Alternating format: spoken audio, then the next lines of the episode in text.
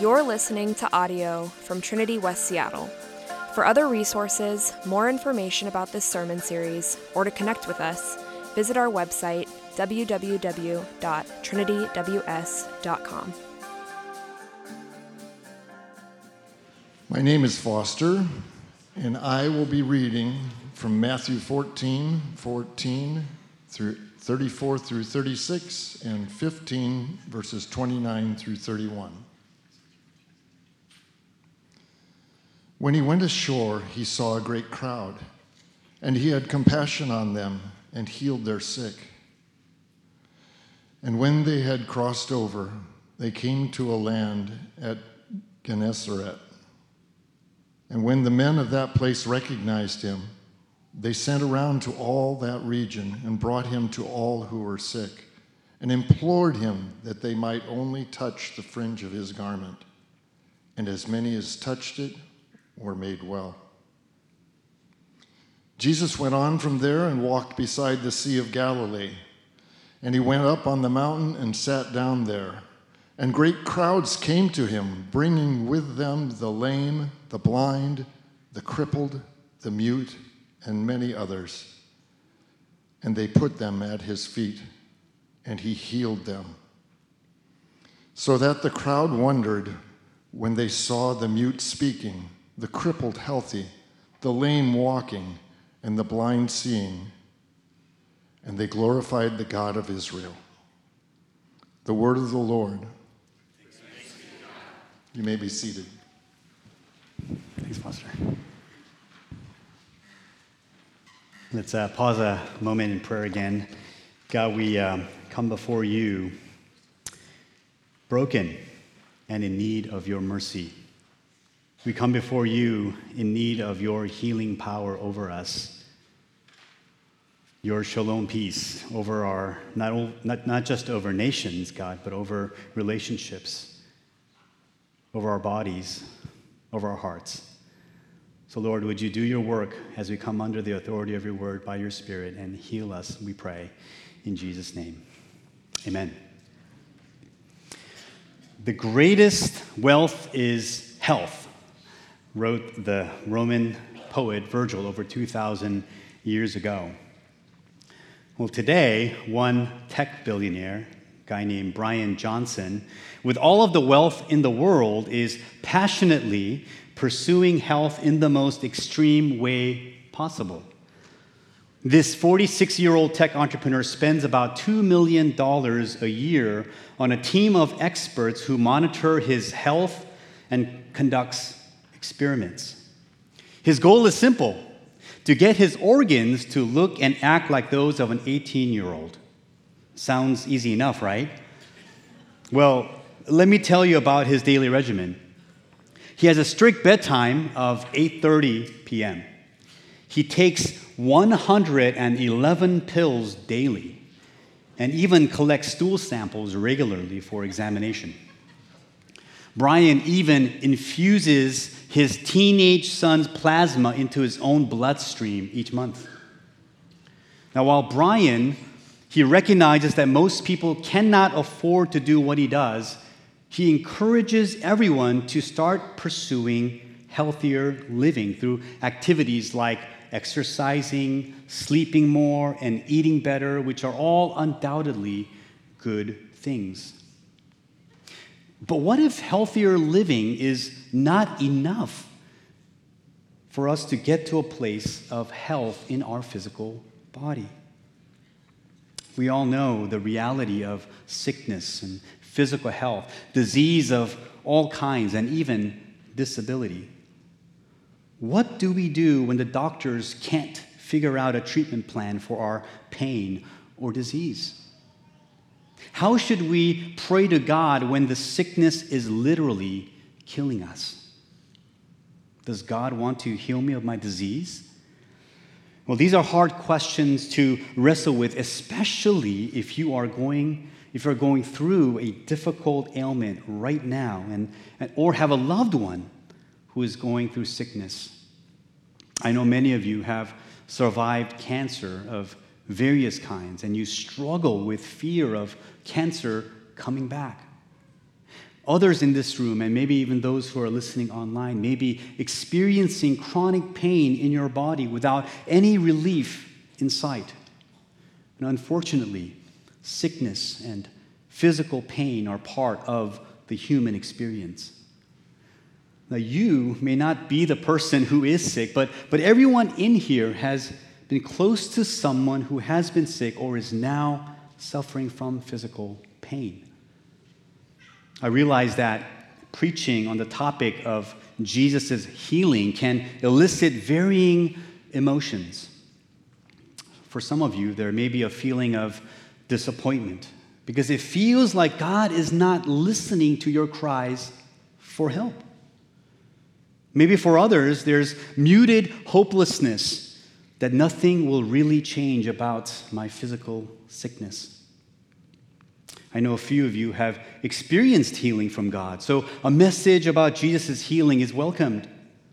Wherever you may find yourself in the range of emotions regarding sickness and disease, Jesus in our text today demonstrates to us his power over every sickness, and he holds out hope to everyone who is suffering from sickness and suffering from any kind of disease, whether it's physical or spiritual.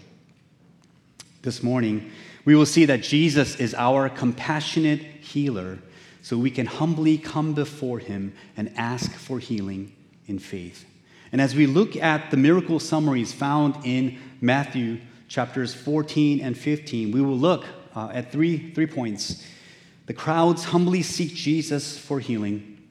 Secondly, that Jesus compassionately heals the sick. And lastly, the hope of ultimate healing and restoration. Now, following the well known events of Jesus miraculously feeding over 5,000 people with just five loaves of bread and two fish, and his display of power walking on water, which Pastor Joel preached on the last few weeks, in today's passage, we see that Jesus and his disciples finally arrive at a place called Gennesaret in Matthew chapter 14, verse 34.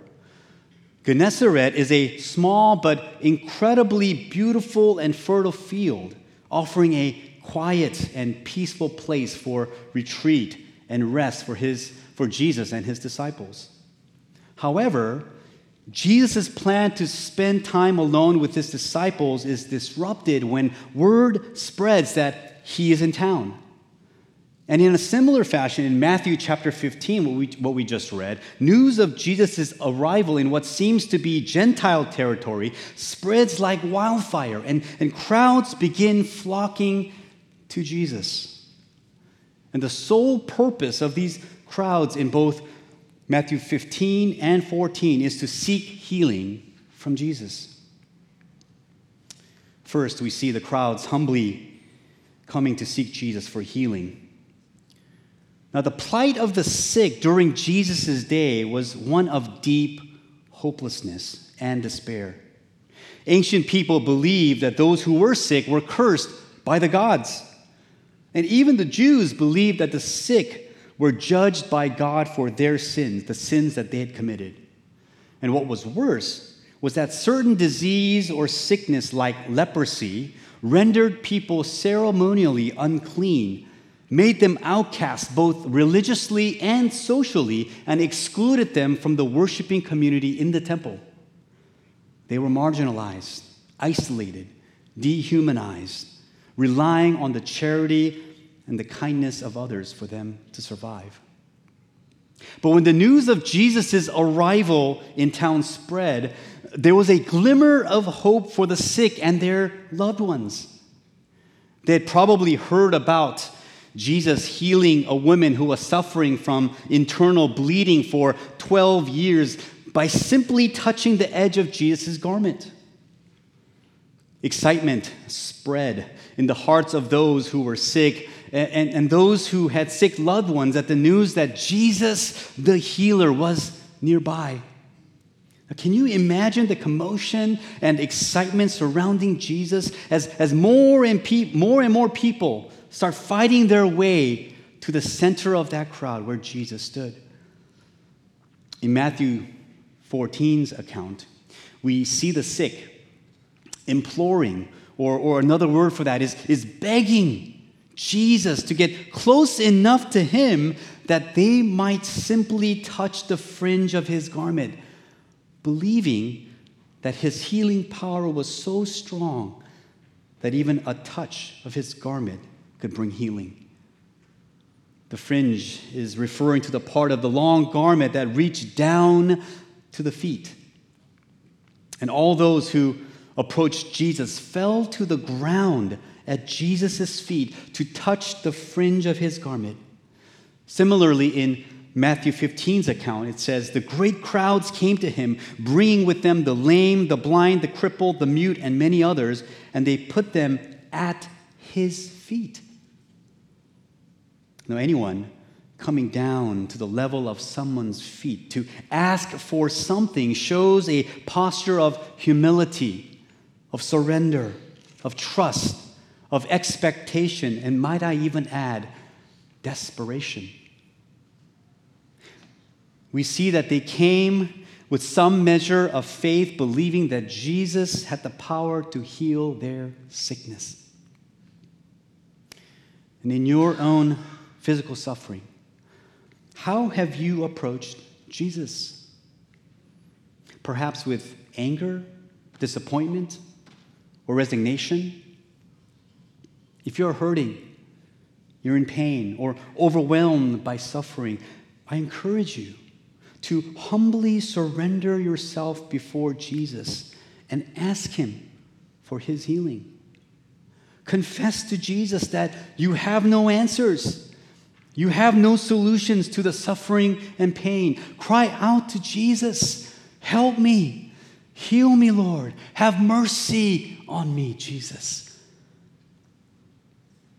And if your suffering is not physical, but spiritual or emotional, reach out to Jesus as well, just as those in Matthew 14 reached out for his garment. Call out to Jesus. Reach out to Jesus. Come before Jesus' feet.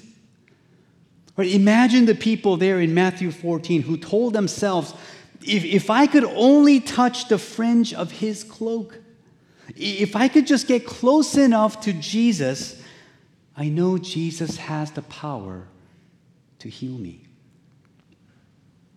These people had the faith that said, I got to get to Jesus. I'm sure some of them said, My life is a mess, but I got to get to Jesus. I'm hurting and my body is broken. My soul is crushed and unable to breathe, but I got to get to Jesus. Heal me, Jesus. Have mercy on me, Jesus. My brothers and sisters, humbly come before Jesus and ask Him to heal you. Amen? That there is another aspect of Jesus healing the masses. They may not be obvious at first glance. In the crowds and the people who came to seek Jesus for healing were family members, they were friends of people who were sick. They brought their loved ones, guided their blind friend, and carried their disabled siblings to Jesus. These acts of love and compassion allowed those who were sick to come before Jesus. And it is a powerful reminder that sometimes we are called to carry someone to Jesus because they don't have the strength to walk on their own. How could some of the sick otherwise come to Jesus if not for the help of their family members and friends? Now, these friends and family wanted nothing more than to see their sick mother or brother or sister or friend healed of their sickness by Jesus, and for them to no longer suffer, no longer be an outcast, and no longer looked down upon as worthless by society. You may not be the one who is who has been suffering for years and in pain, but God may be calling you to come alongside those who are hurting so that you can bring them to Jesus' feet. People who are sick need others around them to confess and believe with them and say, We got to get to Jesus. Let's go to Jesus together. Sometimes we are called to carry them, like I mentioned before, because they don't have the strength on their own to get to Jesus. Other times we're just we're called to just spend time with them, to weep and cry with them. Maybe take a meal to them, to pray with them, to wait on the Lord's mercy with them. See, whether you are sick or helping the sick, we are all invited by Jesus to humbly come before Him and ask for healing and restoration of our brokenness. This time I'm going to ask Spencer, Spencer Miller, who's a member of our, of our church, to come up and share about a ministry that comes alongside those with disabilities. And I'm going to have him share a little bit about how the church can do a better job of of leading people with disability toward Jesus. Spencer. Thank you, Pastor David. Well, good morning, Trinity family. Uh, yeah, Pastor David had asked me to come and, and share a little bit about the ministry of Joni and Friends this morning and the opportunity that we have as the church to love, care for, and serve those living with disability in our church and in our community well. Uh, until that day when ultimate healing in new creation arrives. Amen. I have the great privilege of working for the ministry of Joni and Friends and the Northwest team. And just a quick show of hands, how many of you are familiar with the founder of Joni and Friends, Joni Eareckson Tada? Yeah, so a good handful of you here. So today is Joni Eareckson Tada's birthday. She turns 74 today and uh, grateful for all that she continues to do in the lives of millions around the world. It started 56 years ago when Joni, by her own account, took a reckless dive at the age of 17 into shallow water and broke her neck, leaving her quadriplegic. And through Joni's greatest misery in that moment, God created his greatest ministry through Joni. And in the 12 years that followed after the accident, Joni recognized this gift that God had given her of being able to communicate the hope that she had through her hardship. And that word, that communicated message of hope that she had in Christ through her circumstances reached hundreds of thousands and drew them, many of them giving their lives to Christ, even to this day, through her encouragement. And so, in that time, 12 years later, the ministry of Joni and Friends was born. And the mission of Joni and Friends is to glorify God as we communicate the gospel and mobilize the global church, that's you and me, to uh, evangelize, serve, and uh, disciple those living with disabilities.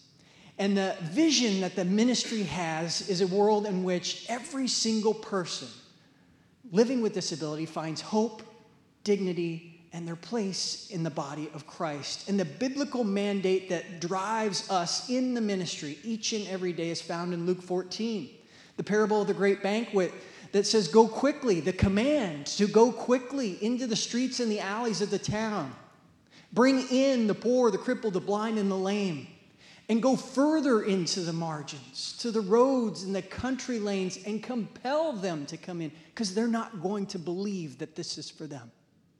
Compel them to come in so that my house will be full. It is a glimpse of the kingdom of God. Amen. And so, uh, through that uh, calling, um, God has given us this great mission and ministry to go and serve and disciple those living with disabilities. Today, one in every seven people on the planet live with disability.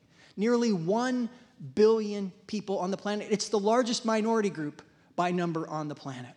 And here in the United States, 25%, one in five, live with some form of disability. Um, here in Washington, those numbers are reflected 25% of adults, 1.2 million people live with disabilities here in our state. If you go around in the city of Seattle and knocked on one out of every three doors, you would find somebody living with disability. That's the significance of this number. And yet, what do we find represented within our churches? In our own research, we find that 15% of uh, families affected by disability are only 15% are plugged into Bible preaching churches. And even less than that, 11% of any of those evangelical churches are doing any sort of outreach to those with disability. And so there is this gap between the church and those living with disability. And that's why Joni and Friends is here to help close the gap. And we need to ask ourselves, why is that there? And that's when I usually tell the story of Barbie. I didn't watch the movie, but Here's the story of Barbie, all right? So, for 40 years, Mattel, the maker of the doll Barbie, goes without a representative in their doll lineup of uh, without disability. But 40 years into that process, they finally create a doll with disability. Her name's Becky. And we're all applauding. This is back in 1997, and it's a great moment until it isn't. The doll goes out, the kids get Becky, but the problem is Becky doesn't fit into Barbie's dream house. And if you're familiar with Barbie Land at all, there's a dream house, and the kids love playing with the dolls in the dream house, and Becky doesn't fit. So Mattel, in its wisdom, tries to fix Becky, not the dream house. And they try and they try and they try, and Becky is discontinued. And the symbolism here is rich because that not only represents what we see happening in our society, but sadly, oftentimes in the church that you're welcome here as long as you fit into the way that we do things here. But if you don't, there's not a place for you. And so, time and time again, we come alongside families and hear the stories of how they're not unintentionally pushed out of the church. And so, Joni and Friends, uh, again, is here to provide the resources to help us be more inclusive, to create these spaces of belonging. And we found over the last four decades of doing ministry that all local churches are somewhere on this continuum from exclusion to inclusion and belonging. And so we come alongside the church to help them to see the opportunities there are to engage those families and to change the culture of the church so that they become places of inclusion and gospel spaces of belonging for people of all abilities. And so I want to close by just extending an invitation. I've got a, a table set up outside um, in the foyer. If you have a moment after uh, prayer today and you want to stop by, I'd love to talk to you more about the ministry. And in a couple weeks, we'll have a lunch and learn after service from 12 to 1. Bring, I'll bring lunch. We'll talk about disability, bring some awareness to it, and help you to see the opportunities we have as a church to come together alongside those living with disabilities and make these uh, spaces and places uh, of belonging, gospel spaces of belonging for the church. Thanks for the opportunity to share.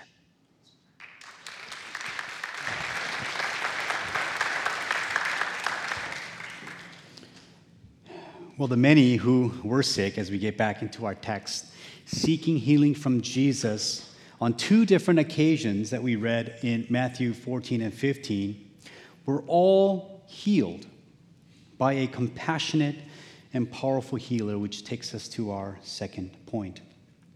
Now, as we dive into the text, we witness how Jesus compassionately heals the sick. Now, throughout Jesus' ministry, Jesus, he healed many people. But in Matthew chapters 14 and 15, there are actually three distinct occasions when Jesus healed many individuals at different locations. In Matthew chapter 14, verse 14, right before he miraculously fed over 5,000 people, here's what it says When he went ashore, he saw a great crowd, and he had compassion on them and healed their sick. So before Jesus taught, before Jesus fed the masses, Jesus first healed the sick among them.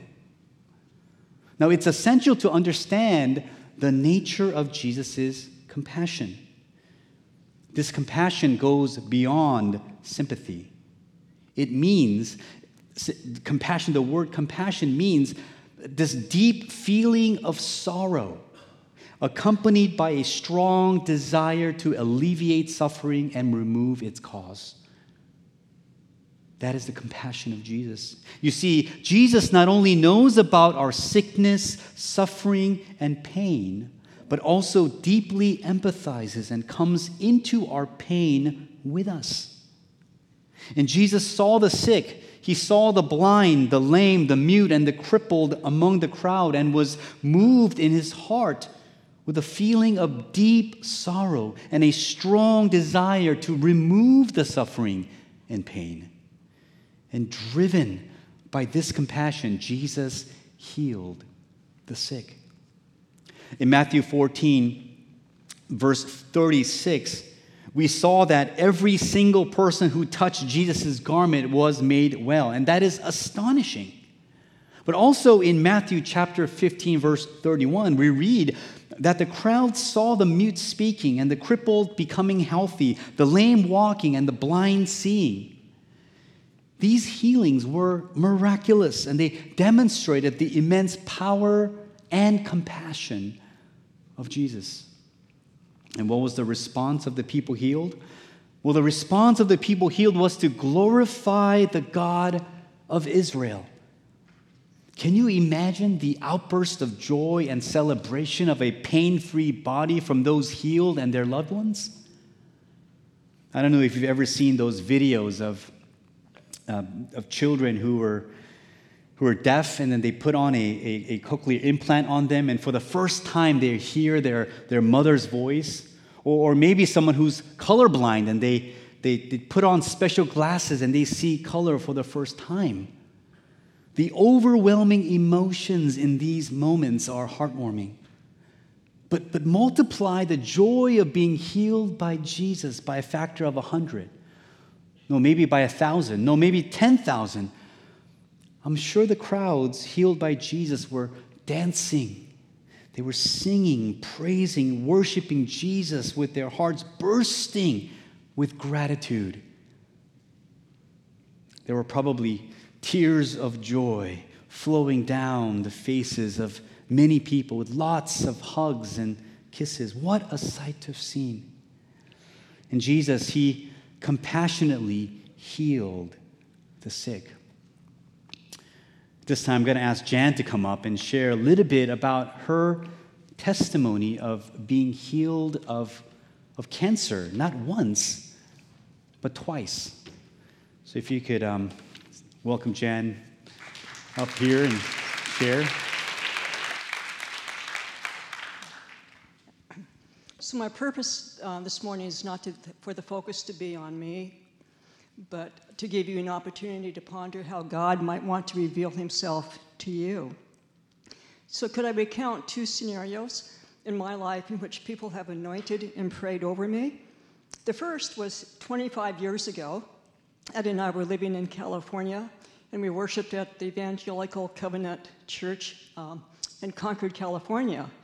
I'd been diagnosed with breast cancer, and a friend, Dale Ray, was experiencing a reoccurrence of tongue cancer. Ed and I had three kids under the age of eight, nothing at stake here. And both Dale Ray and I were seeking medical intervention. Ed and I had already met with a cancer tumor board. You know, and that was probably one of the most freest times I have ever experienced sharing my faith um, in Jesus with six or seven doctors uh, in the front of the room. Um, and we, are sure to, to, also to thank them for their skill sets and the willingness to, to advise us. Del Rey and I also asked the st- staff and pastors of our church if they would anoint and pray over us. And it really became a time of worship because not only was it them, but many people from the worship community came forward as well to pray with us. We both proceeded with surgery and God and definitely gave God the credit honoring the prayer and the medical skill set of our doctors. During the next several years, neither one of us had had any signs of cancer. Then 10 years later, Ed and I moved to Seattle and one of the first things I was thinking is that we were leaving the Bay Area behind us, which had the highest statistic of women experiencing breast cancer. And then you Google it, and guess what? Seattle had taken over uh, that particular mark.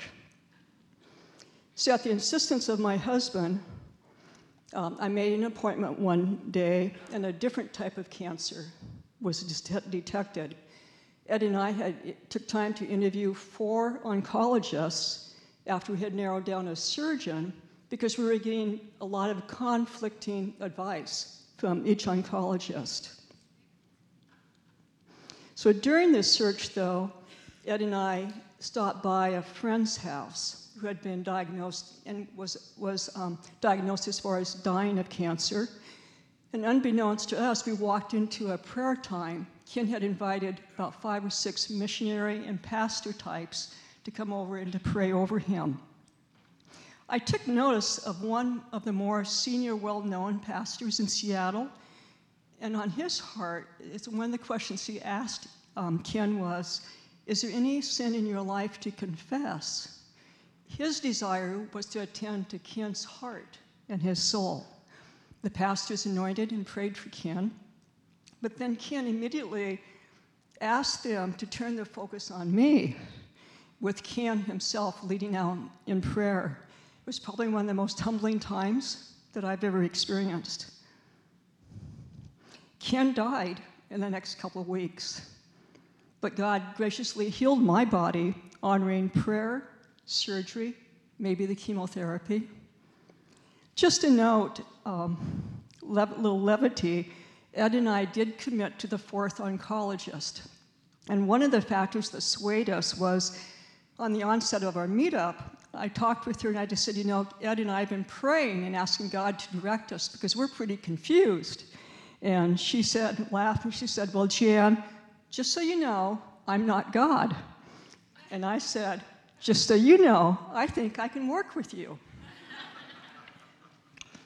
So this morning, um, just as I kind of close my comments, our elders are graciously making themselves available afterwards to pray and to anoint um, over us. And I've had a two to three year condition on my tailbone, and I'm running out of medical interventions. I've tried a lot of different um, types of doctors, and they're willing to, to pray and to anoint um, my body. Perhaps today you're, you are wrestling with some type of a dimension in your life. May I invite you to ask God if He's directing you to join us? We certainly want to acknowledge God as a God of faith and a God who greatly heals. Thank you. Thank you, Jen. I keep coming back, right? Sorry. we have a little bit more to go.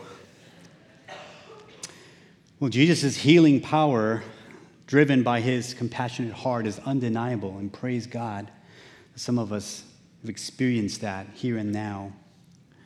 However, while we may earnestly desire healing, we must not lose sight of the healer in the process.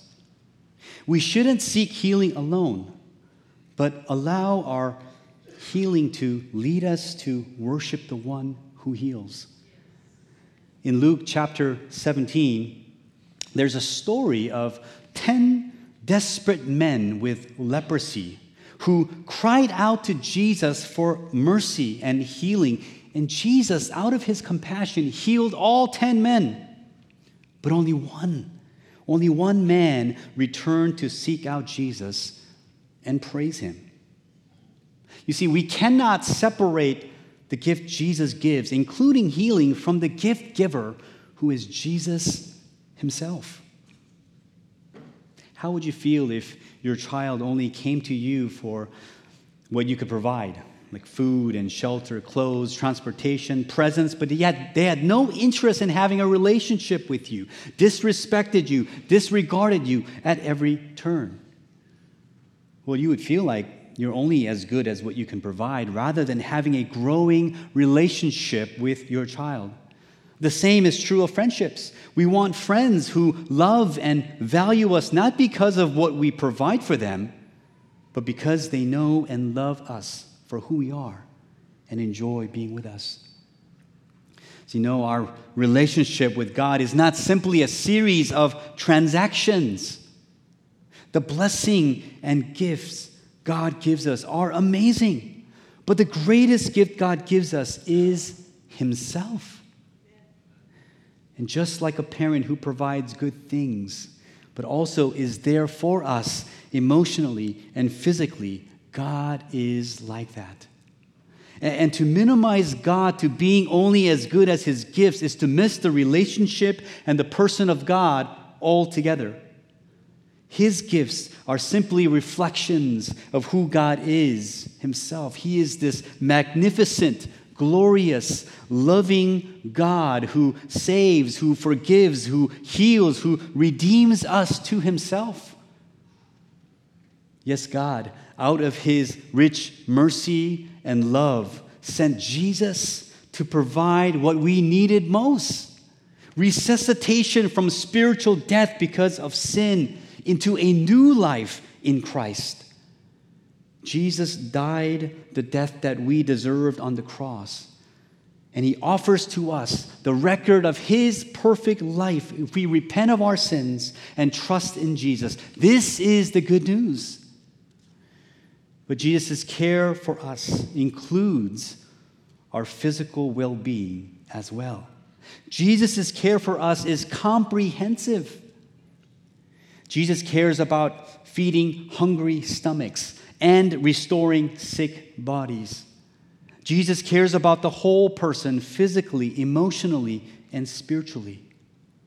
Jesus shows us how, how much he cares for his people in a tangible way by feeding hungry people with real bread, as well as healing broken bodies to live a healthy and full life for Christ. Jesus' miraculous healing is also meaningful in another way. By, by coupling his gospel teaching with divine powers of healing, Jesus was authenticating his divine identity as the king of this new upside down kingdom, just as the Old Testament prophets said the Messiah would do. And Jesus' exercising authority over demons and supernatural miracles were also a foretaste, a, a preview of a forever kingdom where there will be ultimate healing and restoration, which takes us to our last point. Have you ever been to a, an ice cream shop with dozens of flavors? Baskin Robbins, is that a thing still? 31 flavors? I, I don't know. Right, you can't really decide getting right the three scoops or however many you're going to get before you try some samples. I remember going to an ice cream shop in Vancouver, BC, where they had over 100 flavors. To sample like 10 of them before narrowing it down to a choice where you ordered the pint or whatever it was that you got in the sugar cone. Well, Jesus' healing of the masses who were sick was an act of compassion as well as a sample or foreshadowing of what is coming in the future the hope of ultimate healing and restoration. We will one day get to feast on the tub of ice cream, so to speak, when every part of God's good creation is restored, including our bodies. You see, Jesus' healing of the blind, the lame, the mute, the crippled during his ministry was not the final and ultimate healing Jesus wants for us. They are just a foretaste.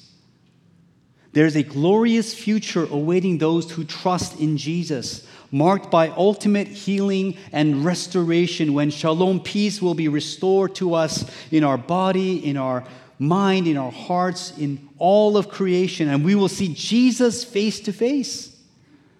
And Revelation chapter 21, verses 4 and 5 paints a picture of a day when God will wipe away every tear, and there will be no more death, no more mourning, no more crying, no more pain. God will make all things new. You see, our hope for ultimate and complete healing and restoration is grounded in Jesus' redemptive work on the cross and will be consummated and completed on that day. Imagine a world with no more sickness, no more disease, no more suffering, no more death, because Jesus is making all things new.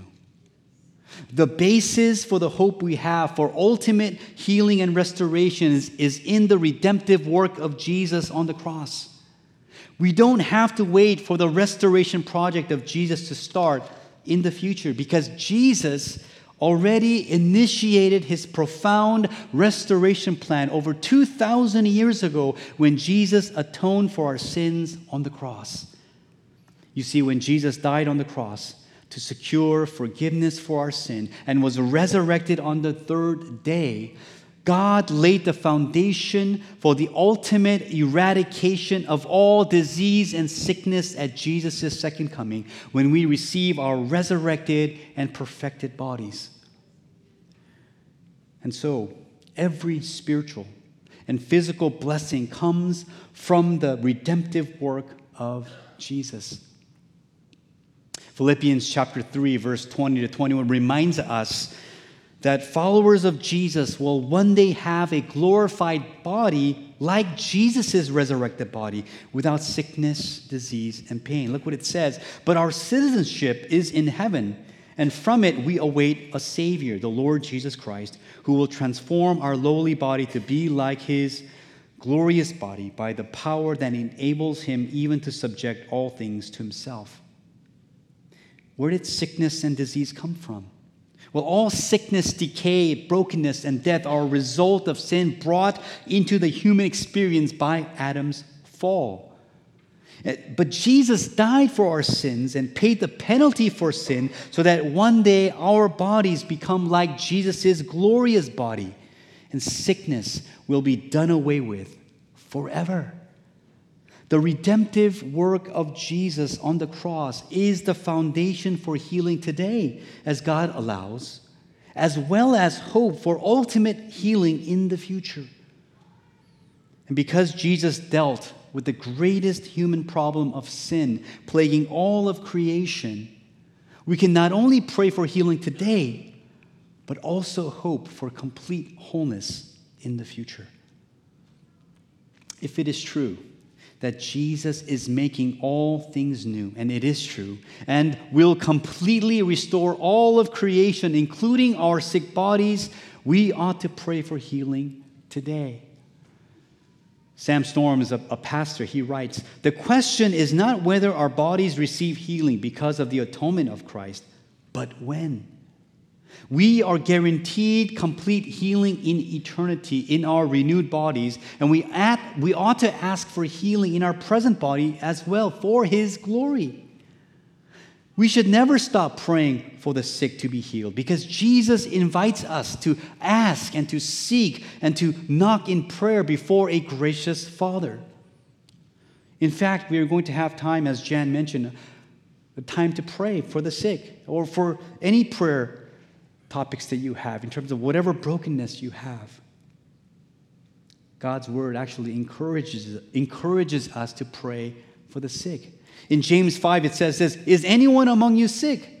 Let him call the elders of the church. Let him pray over him, anointing him with oil in the name of the Lord. And the prayer of faith will save the one who is sick, and the Lord will raise him up. And if he has committed sins, he will be forgiven. Therefore, confess your sins to one another and pray for one another that you may be healed. The prayer of a righteous person has great power as it, as it is working. Our hope and faith in Jesus allows us to sing the words of joy to the world in this part of the hymn where we, say, where we sing, No more let sins and sorrows grow, nor thorns infest the ground. He comes to make his blessings flow as far as the curse is found, as far as the curse is found. Let's humbly come before Jesus, our compassionate healer, and ask Jesus to heal us and fill us with hope for ultimate healing. Let me give you some community group questions and instruction, and then we'll close and pray. How have you personally grappled with illness or suffering, and what is your approach to seeking healing and restoration?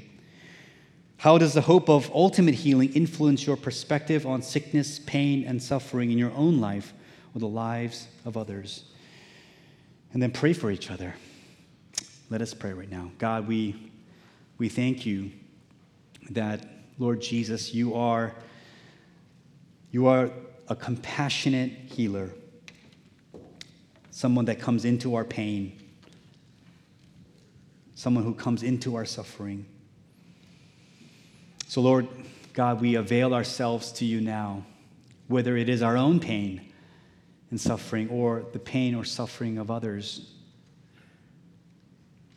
God, as we, as we sing, as we partake of your broken body and your shed blood, lead us, God, into a time of reflection and maybe a time of just crying out to you, God. Have mercy on us, God, we pray. We trust in you. In Christ's name we pray. Amen. You've been listening to audio from Trinity West Seattle. For more information about our services or to connect with us, visit our website, www.trinityws.com. Thanks for listening.